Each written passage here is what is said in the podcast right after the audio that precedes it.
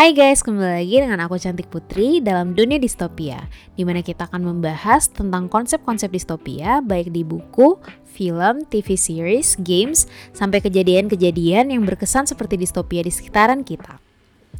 Dalam episode kali ini, kita akan membahas dua buku yang menjadi kontribusi terbesar pada genre distopia di abad ke-20-an, yaitu George Orwell dengan 1984 dan Aldous Huxley dengan Brave New World. 1984 dan Brave New World akhir-akhir ini sering disebut karena scene-scene yang ada dalam buku ini sangat relevan dengan dunia sekarang. Aku akan bahas di akhir dari episode ini. Sebelumnya kita review dulu tentang jalan cerita dan juga tema-tema umum yang diangkat dalam kedua buku tersebut. Mari kita awali dengan George Orwell 1984. 1984 ditulis oleh Eric Arthur Blair di bawah nama penanya George Orwell. Buku ini mengambil tempat pada tahun 1984 sesuai dengan namanya, di mana peradaban telah dirusak oleh perang, konflik sipil, dan juga revolusi. Airstrip One atau sebelumnya dikenal sebagai Inggris adalah salah satu provinsi di Oceania, salah satu dari negara superstate totaliter yang menguasai dunia. Oceania sendiri dikuasai oleh partai di bawah ideologi sosialis yang disebut INGSOC dan dipimpin sosok misterius yang dikenal sebagai Big Brother yang memiliki cult of personality atau pemujaan kepribadian yang sangat kuat. Buku ini mengikuti perjalanan Winston Smith, seorang anggota partai kelas menengah atau outer party yang bekerja di The Ministry of Truth, Kementerian Kebenaran di mana dia bertugas untuk menulis ulang catatan sejarah agar sesuai dengan versi yang diinginkan oleh negara yang terus berubah-ubah. Orang-orang yang tidak disukai partai nantinya akan menjadi unpersons yang menghilang dan dihapus semua bukti keberadaannya. Winston merevisi edisi terakhir dari The Times, sementara dokumen asli akan dihancurkan oleh api di Memory Hall. Diam-diam, Winston menentang aturan partai dan memimpikan pemberontakan. Pada saat itu dia menyadari bahwa dia sudah menjadi penjahat pikiran atau thought criminal dan kemudian akan ditangkap. Saat berada di lingkungan proletar, ia bertemu dengan Mr. Carrington, pemilik toko barang antik ketika dia membeli buku harian. Buku harian tersebut disembunyikan dari telescreen dalam sisi-sisi tidak terlihat di kamarnya dan menulis pemikiran yang mengkritik partai maupun Big Brother dan juga menulis bahwa jika ada harapan itu terletak di proletar. Suatu hari ketika dia bekerja, dia bertemu dengan Julia, seorang wanita muda yang menjaga mesin-mesin penulis novel di kementerian. Awalnya, Julia mencurigai Winston sebagai mata-mata yang ditugaskan terhadapnya. Winston juga mencurigai atasannya O'Brien, seorang pejabat inner party, sebagai anggota mata-mata penggerakan perlawanan rahasia yang dikenal sebagai Brotherhood sebuah kelompok yang dibentuk oleh Emmanuel Goldstein, saingan politik yang dicaci maki oleh Big Brother. Smith juga melakukan percakapan makan siang dengan Sam yang sedang menulis kamus untuk versi bahasa Inggris yang disebut Newspeak. Setelah Sam mengakui bahwa tujuan sebenarnya dari Newspeak adalah untuk mengurangi kapasitas pemikiran manusia. Winston berspekulasi bahwa Sam akan menghilang karena dia dipercaya terlalu cerdas dan akan membelot terhadap partai. Dia juga bertemu Parsons, tetangganya yang anaknya benar-benar setia pada partai itu. Suatu hari, Julia diam-diam menyerahkan surat kepada Winston yang menyatakan cintanya. Dan keduanya memulai hubungan gelap, suatu tindakan pemberontakan ketika partai bersikeras bahwa seks hanya dapat digunakan untuk reproduksi. Winston menyadari bahwa dia berbagi kebenciannya pada partai dengan Julia, tetapi kemudian menunjukkan bahwa dia tidak tertarik untuk menggulingkan rezim, berpikir bahwa itu tidak mungkin. Mereka pertama kalinya bertemu di tempat umum, tapi lama-kelamaan kemudian menyewa kamar di toko Pak Carrington. Selama romansanya dengan Julia, Winston mengingat hilangnya keluarganya selama perang saudara tahun 1950-an dan hubungan singkatnya dengan mantan istrinya Catherine. Dia juga memperhatikan hilangnya Sam. Beberapa minggu kemudian, Winston didekati oleh O'Brien yang mengundang Winston ke rumah mewahnya di mana dia dan Julia kemudian bersumpah setia kepada Brotherhood. Nantinya O'Brien akan mengirimkan buku oleh Manuel Goldstein yaitu Teori dan Praktek Kolektivisme Oligarki. Kemudian datanglah pekan Hate Week. Musuh Oceania tiba-tiba berubah dari Eurasia ke Eastasia dan Winston dipanggil kembali untuk membuat perubahan pada catatan agar sesuai dengan kesetiaan dan musuh baru Oceania. Winston dan Julia kemudian membaca bagian-bagian buku ini yang menjelaskan lebih banyak tentang bagaimana partai mempertahankan kekuasaan, makna sebenarnya dari slogan-slogan, dan konsep perang abadi. Ia berpendapat bahwa partai dapat digulingkan jika proletar bangkit dan menentangnya. Namun bagi Smith, itu tidak menjawab mengapa partai dapat mempertahankan kekuasaan mereka. Tak lama kemudian, Tuan Carrington ternyata adalah agen Todd Police atau polisi kebenaran dan Winston dan Julia tertangkap. Mereka dipenjara oleh Ministry of Love atau Kementerian Cinta. Ketika dia dipenjara, Smith bertemu dengan rekan-rekannya seperti Syme yang ditangkap dengan berbagai macam tuduhan. O'Brien mengungkapkan bahwa dia sebenarnya juga agen dan bagian dari operasi khusus untuk mengangkap Todd kriminal. Selama berbulan-bulan, Winston disiksa dan dipaksa untuk menyembuhkan dirinya sendiri dari kegilaannya dengan mengubah persepsi agar sesuai dengan apa yang partai mau. O'Brien secara terbuka mengakui bahwa partai tidak tertarik dengan kebaikan pada orang-orang dan hanya tertarik pada kekuasaan. Dia mengatakan bahwa begitu Winston dicuci otaknya untuk setia pada negara dan Big Brother, dia akan dilepaskan untuk kembali ke masyarakat untuk jangka waktu tertentu sebelum mereka mengeksekusinya. Dalam proses ini, Winston menunjukkan bahwa partai belum berhasil membuatnya menghaniati Julia, dan meskipun dia menerima doktrin partai, dia masih membenci Big Brother. Akhirnya, O'Brien membawa Winston ke room 101 untuk tahap akhir pencucian otak. Ruangan ini berisi ketakutan terburuk untuk setiap tahanan dan dalam kasus Winston yaitu tikus. Ketika sangkar kawat yang memegang tikus lapar dipasang di wajahnya, Winston akhirnya mengkhianati Julia. Setelah Winston dibebaskan, Winston bertemu dengan Julia di taman. Dia mengatakan bahwa dia juga disiksa dan keduanya mengungkapkan saling mengkhianati satu sama lain. Kemudian, Winston duduk sendirian di sebuah kafe ketika Oceania merayakan kemenangan atas pasukan Eurasia di Afrika. Dan kemudian tiba-tiba dia menyadari bahwa dia mencintai Big Brother. Bisa dibilang ini adalah sebuah kekalahan bagi protagonis di mana dia akhirnya kalah terhadap sistem yang sangat besar dan kuat ini. Ada beberapa poin utama yang diangkat George Orwell dalam buku ini. Yang pertama, dalam penulisan 1984 atau 1984, tujuan utama Orwell adalah untuk memperingatkan bahaya totalitarisme. Dia berusaha keras untuk mengilustrasikan tingkat kekuasaan yang mengerikan dan bagaimana resim totaliter dapat memperoleh dan mempertahankan kekuasaannya. Dalam rezim semacam itu, gagasan tentang hak dan kebebasan pribadi juga pemikiran individu dihancurkan di bawah kekuasaan pemerintah yang sangat kuat. Orwell adalah seorang sosialis yang percaya pada pemberontakan untuk memajukan masyarakat, namun terlalu sering menyaksikan pemberontakan, akhirnya berbalik dan berkembang menjadi pemerintahan totaliter. Secara khusus, Orwell melihat perkembangan pada waktu Spanyol dan Rusia, di mana ia menyaksikan kebangkitan komunisme dan penghancuran kebebasan sipil serta kekuatan ekonomi yang menyertainya. Dalam menulis novel ini, Orwell memberikan dunia skenario terburuk apa yang terjadi jika komunisme mengambil ahli dan dibiarkan tanpa terkendali. Ini ditunjukkan di mana partai dan pihak penguasa memiliki kontrol atas masyarakatnya, sebagaimana dibuktikan oleh kemampuannya untuk menghancurkan pemikiran independen dan menguasai setiap aspek kontrol psikologis, sebagian besar melalui perkembangan teknologi yang dimanfaatkan untuk keuntungan mereka.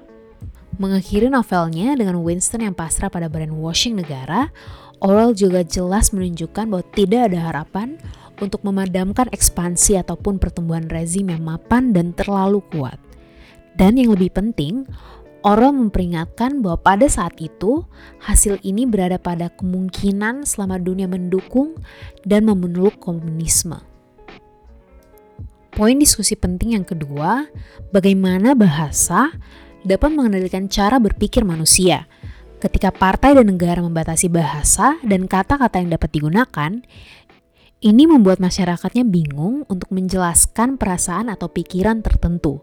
Ketika mereka merasa resah atau tidak puas, mereka tidak mengerti cara menggambarkannya atau meluapkan keresahannya dalam kata-kata. Orwell percaya bahwa totalitarisme dan manipulasi bahasa saling berkaitan. Dia fokus terutama pada bahasa politik, di mana dapat mendistorsi peristiwa dan konsep dengan menyebutnya sesuatu yang lebih sepele. Sebagai contoh, dalam Politik and the English Language, dia mengatakan bahwa jika pikiran dapat merusak bahasa, bahasa juga dapat merusak pikiran. Jika kendali bahasa dipusatkan dalam satu agen politik, Menurut Orwell dapat mengubah struktur bahasa itu sendiri sehingga tidak mungkin untuk memikirkan pikiran-pikiran yang tidak sesuai dengan keinginan negara ataupun memikirkan ide-ide yang condong pada pemberontakan. Karena tidak akan ada kata-kata yang dapat digunakan untuk memikirkannya. Gagasan ini diwujudkan dalam bahasa Newspeak yang telah diperkenalkan oleh partai untuk menggantikan bahasa Inggris partai terus-menerus memperbaiki dan menyempurnakan Newspeak yang tersentralisasi dalam tujuan akhir mereka di mana tidak ada seorang pun yang mempertanyakan kekuatan absolut partai. Dari buku ini pun dapat dilihat di mana bentuk manipulasi bahasa lebih sulit untuk dilawan, karena mereka ditujukan langsung untuk pikiran masyarakatnya.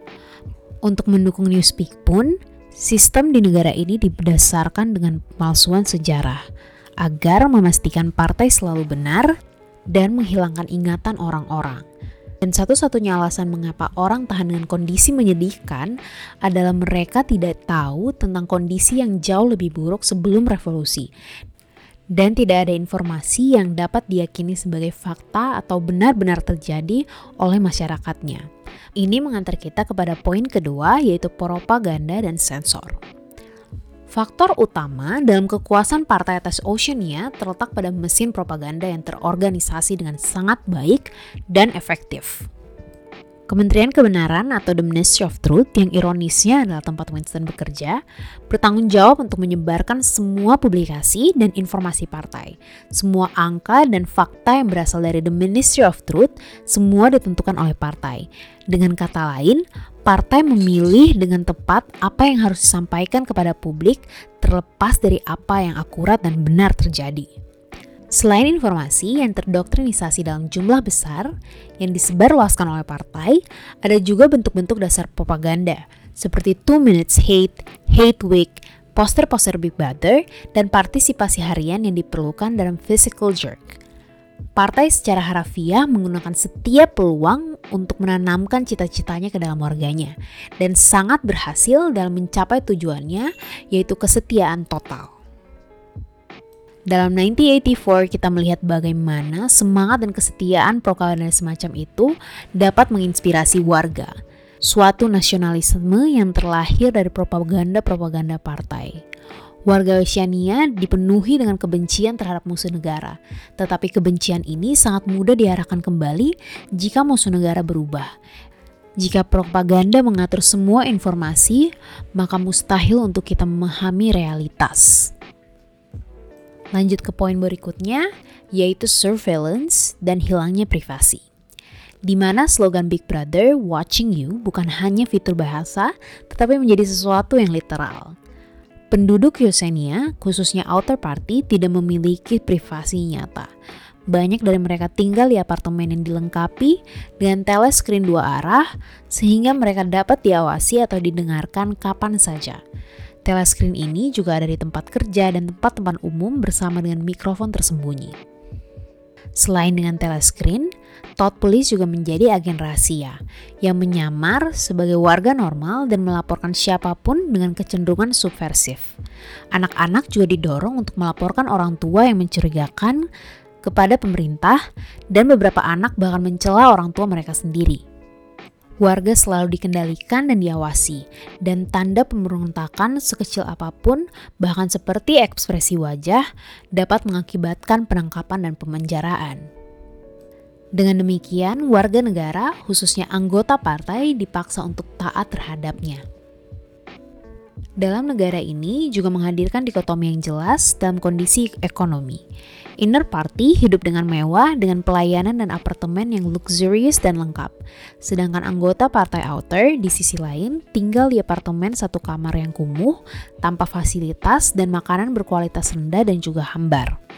Disparity atau kesenjangan antara kemiskinan dan kekayaan dalam novel ini sangat mencolok dan terus ditunjukkan ketika Winston mengunjungi masyarakat proletar dan kembali ke kota di mana dia bekerja.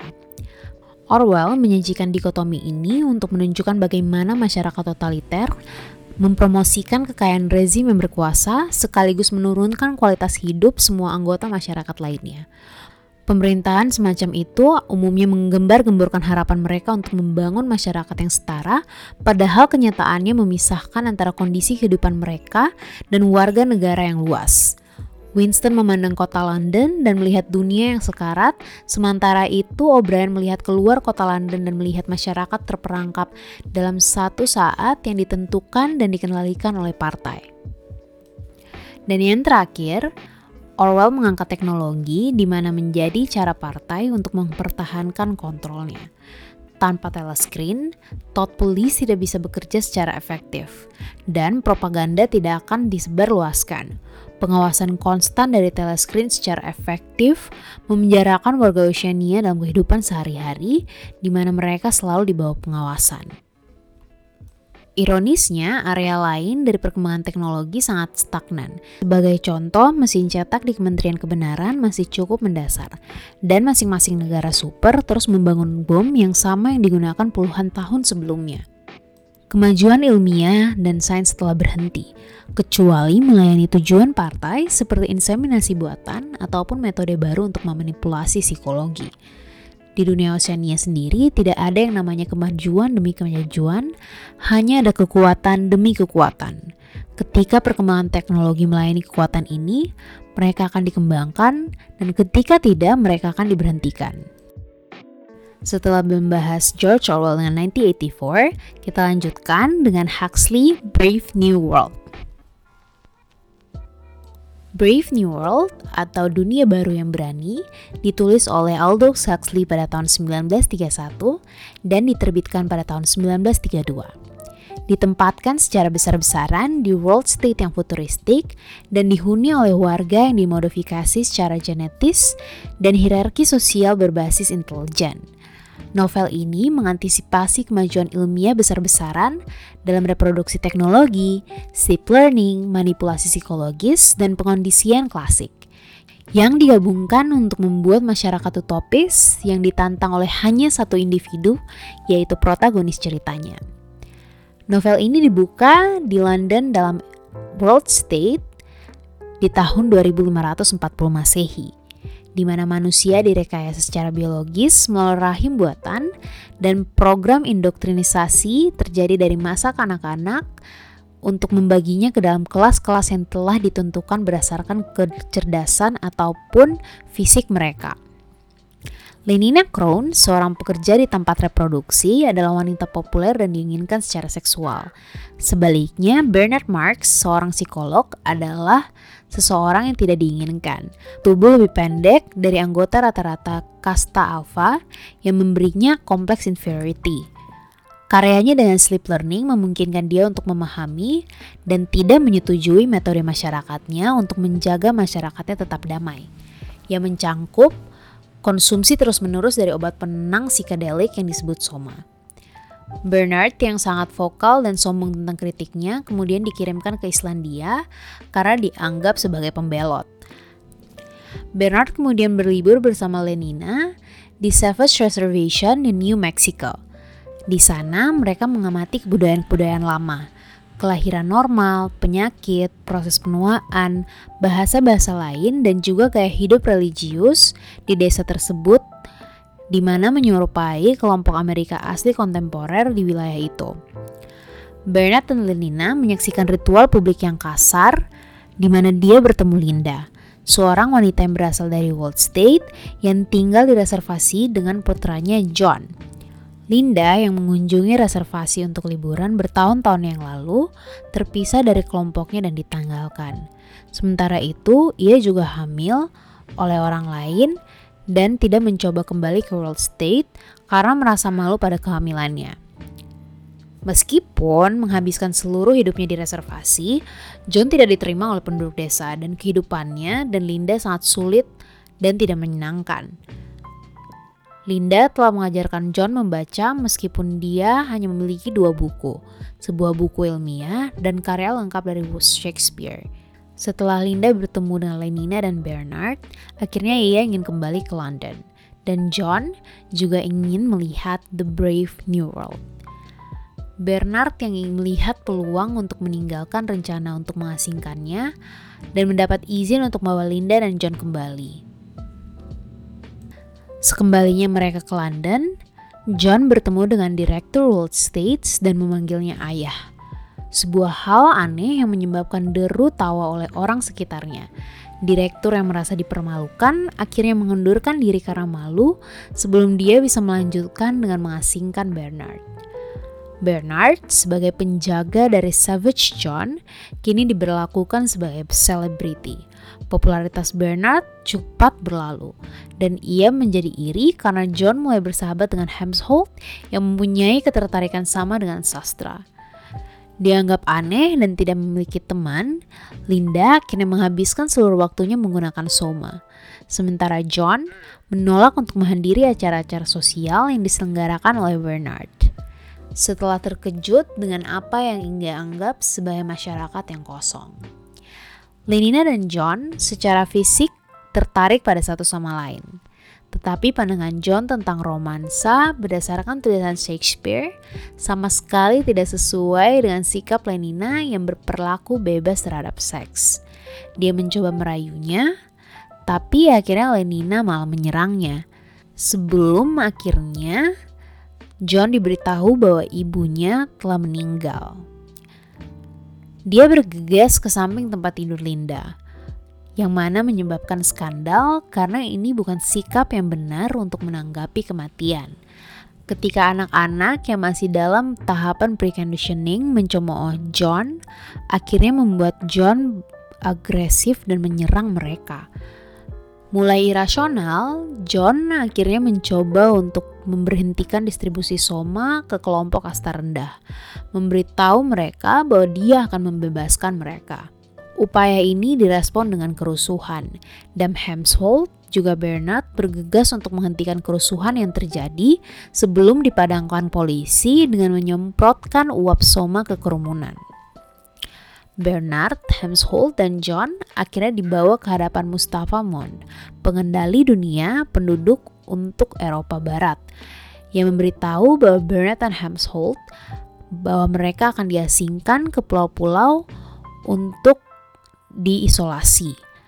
Bernard sendiri memohon kesempatan kedua, tapi Hemsworth menyambut kesempatan ini untuk mencari jati dirinya dan memilih Kepulauan Falkland sebagai tujuannya.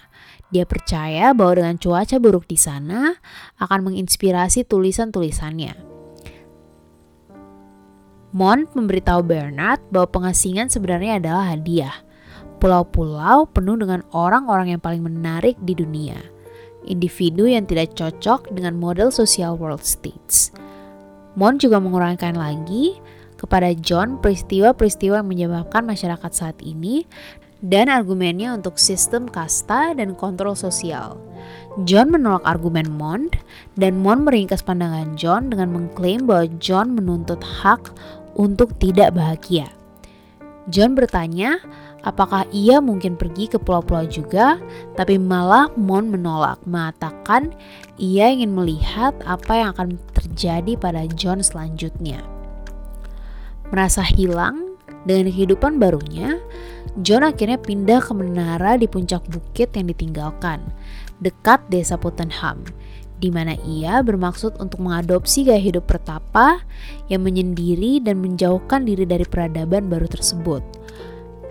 Ini segera menarik perhatian wartawan dan akhirnya ratusan pengamat berharap menyaksikan tingkah lakunya yang aneh. Salah satunya di antara mereka adalah Lenina. Saat ia melihat wanita yang disukai dan dibencinya, John malah menyerang Lenina dengan cambuk. Para penonton malah terangsang oleh tampilannya dan akhirnya John terjebak dalam hiruk pikuk kerukunan Soma. Pagi berikutnya dia mengingat kejadian malam sebelumnya dan dilanda dengan penyesalan. Penonton dan jurnalis yang tiba malam itu akhirnya menemukan John sudah mati setelah gantung diri. Itulah akhir cerita dari Brave New World oleh Aldous Huxley. Buku ini kemudian diadaptasi menjadi film di tahun 1980 dan 1998. Teater, radio menginspirasi bahkan band Iron Maiden dalam album yang berjudul sama yaitu Brave New World dan juga akan diangkat sebagai TV series di Sci-Fi tahun 2020. Nah, Mari kita bahas diskusi-diskusi ataupun poin-poin utama yang coba disampaikan oleh Huxley. Di antaranya yaitu Fordism dan komodifikasi, kebebasan sebagai alat untuk mengontrol masyarakat, impuls-impuls manusia, kebahagiaan utiliter, dan hubungan antar manusia. Yang pertama ada komodifikasi. World states dibangun di atas prinsip-prinsip Henry Ford produksi massal, homogenitas, kepastian, dan konsumsi. Sementara Wall Street tidak memiliki agama monoteis, Ford sendiri dipuja sebagai pencipta masyarakat, tetapi bukan sebagai dewa. Mereka sampai merayakan Hari Ford. Huxley memandang masyarakat yang dikomodifikasi sebagai suatu kerugian bagi kreativitas manusia. Dalam novel itu, Masyarakat dimodifikasi perilakunya sehingga orang berusaha untuk mengkonsumsi barang dan jasa sebanyak mungkin. Modifikasi ini pada gilirannya berarti bahwa setiap orang yang membuat barang atau menyediakan layanan tersebut akan dapat tetap bekerja. Dengan demikian, ekonomi masyarakat pun akan tetap stabil. Brave New World juga sebagian besar mendefinisikan kebebasan melalui struktur yang mencegah kebebasan sendiri. Bernard paling merasakan kendala-kendala. Seperti ketika Bernard dan Lenina berbicara tentang kebebasan, Lenina menegaskan bahwa setiap orang memiliki banyak kebebasan. Kebebasan untuk memiliki waktu yang paling indah dengan soma. Melalui soma, orang-orang ini akan high dan tidak lagi perlu mengeluh atau mengajukan pertanyaan-pertanyaan ataupun menantang struktur masyarakat. Di satu sisi, Bernard bersikeras kalau ini bukan sama sekali yang disebut kebebasan. Bernard mengklaim bahwa cita-cita kebebasannya adalah kebebasan untuk menjadi individu yang terpisah dari masyarakat. Dan Bernard berusaha untuk bebas dengan caranya sendiri, tapi tidak dengan cara orang lain. Huxley berpendapat bahwa struktur tertentu dalam masyarakat modern bekerja dengan cara yang sama seperti obat-obatan atau dalam bukunya yaitu Soma. Huxley sering berargumen melalui pleasures dan kenikmatan-kenikmatan ini menjaga orang tetap berada dalam struktur yang telah ditentukan sehingga menghancurkan pikiran bebas dan juga membatasi kebebasan. Poin berikutnya yaitu impuls manusia di mana memainkan peran yang rumit dalam novel ini. Pertama, Huxley menyarankan bahwa mereka dapat menstabilkan atau mengguncang masyarakat seperti dalam aktivitas seksual. Di Brave New World, pihak berwenang mendorong semua manusia untuk have sex dengan sebanyak mungkin orang. Pada generasi sebelumnya, budaya seperti pernikahan mengendalikan impuls-impuls ini, dengan menghapuskan tradisi seperti perkawinan dan menormalisasi seks sendiri, para pemimpin dunia baru telah menyingkirkan bahaya yang melekat dari dorongan seksual. Namun, Huxley juga menunjukkan bahwa kebebasan impuls-impuls ini malah merongrong kreativitas manusia. Kebebasan penuh untuk bersenang-senang telah membuat setiap orang seperti bayi dan tidak mampu untuk berpikir secara dewasa. Sebagai contoh, Bernard sangat ingin memiliki kontrol lebih besar terhadap impulsnya. Tetapi, kendali tersebut membuat orang lain takut karena itu bukan sesuatu yang biasanya mereka lakukan. Poin berikutnya juga ada utilitarian happiness. Masyarakat utilitarian bertujuan untuk menghasilkan produk dalam jumlah massal untuk banyak orang. Dalam Aldous Huxley dengan Brave New World, produk khusus ini adalah kebahagiaan. Dan pemerintah, industri, dan semua perangkat sosial lainnya ada untuk memaksimalkan kebahagiaan semua anggota masyarakat. John memberontak terhadap gagasan kebahagiaan utilitarian ini. Dia berpendapat bahwa umat manusia juga harus tahu bagaimana kesedihan dan menjadi tidak bahagia membuat orang menghargai kebahagiaan yang sesungguhnya. Penggunaan soma adalah contoh sebaliknya. Orang menggunakan obat-obat ini untuk melarikan diri dari segala jenis ketidakbahagiaan. Karena mereka menolak untuk mengalami ketidakbahagiaan, obat itu menjauhkan mereka untuk menghargai keindahan sendiri. Seperti dalam adegan ketika Lenina dan Bernard terbang melantasi Selat Inggris. Bernard melihat alam yang indah, sedangkan Lenina melihat scene yang mengerikan yang ingin dia hindari. Dan salah satu diskusi terakhir yaitu tentang hubungan antar manusia. Masyarakat dalam Brave New World tidak dapat kiri hanya dapat bertahan hidup karena telah mengurangi makna hubungan dan ikatan manusia. Tidak ada hubungan ayah dan ibu, karena semua manusia dilahirkan di laboratorium ilmiah. Hubungan antara suami dan istri juga tidak lagi diperlukan karena masyarakat menghindari monogami dan semua pria dan wanita belajar untuk saling berbagi secara setara. Akhirnya, manusia tidak dapat benar-benar merasakan emosi seperti cinta. Baik John dan Lenina mulai merasakan emosi yang kuat selama perjalanan novel, tetapi mereka tidak dapat bertindak atas emosi ini dengan cara yang konstruktif karena tidak ada yang bisa memahami bagaimana hubungan seperti itu ada dalam masyarakat mereka. Setelah kita bahas Orwell 1984 dan Aldous Huxley dan Brave New World, kita dapat melihat banyak kesamaan maupun perbedaan. Kedua distopia ini mencoba memperingatkan kita akan pemerintahan yang terlalu kuat ataupun pemerintahan yang dapat mengontrol kita baik secara sadar ataupun tidak sadar. Baik dengan kenikmatan dunia seperti di Brave New World ataupun melalui propaganda dan censorship seperti di George Orwell 1984. Dan seperti pembahasan sebelumnya, buku-buku ini menjadi sangat relevan karena peringatan-peringatannya adalah sesuatu yang benar terjadi sekarang ketika Donald Trump terpilih menjadi presiden dengan kebohongan-kebohongan yang disampaikannya pada kampanye dan pidato, ini malah menjadi fakta-fakta alternatif bagi pengikutnya.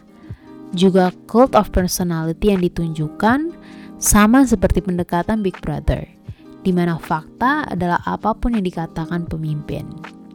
Ataupun dalam Amusing Ourselves to Death oleh Neil Postman berpendapat bahwa di mana cara untuk mengontrol masyarakat yang dominan atas orang-orang adalah melalui hiburan, distraction, dan kedangkalan. Sama seperti apa yang dikatakan Huxley.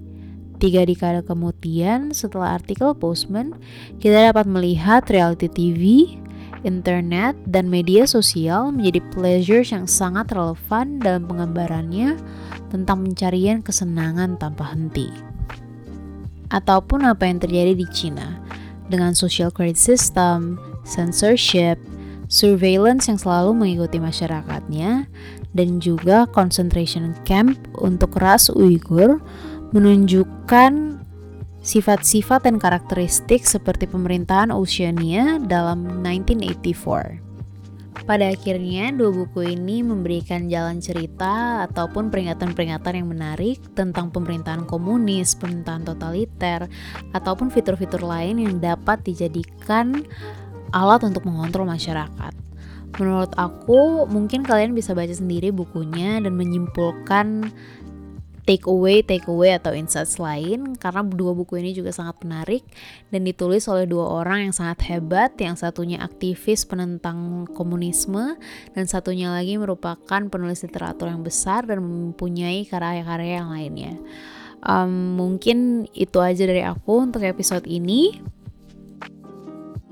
I know this been a very long episode dan terima kasih untuk mendengarkan sejauh ini Kalau kalian tertarik dengan konsep-konsep distopia sendiri, bisa memulai dengan membaca dua buku ini karena dua buku ini my personal favorite dan aku sangat merekomendasikan jika kalian ingin memahami konsep distopia specifically ataupun membaca hal-hal yang kesannya memperingatkan manusia akan masa depan yang bisa menjadi sesuatu yang buruk apabila kita salah langkah.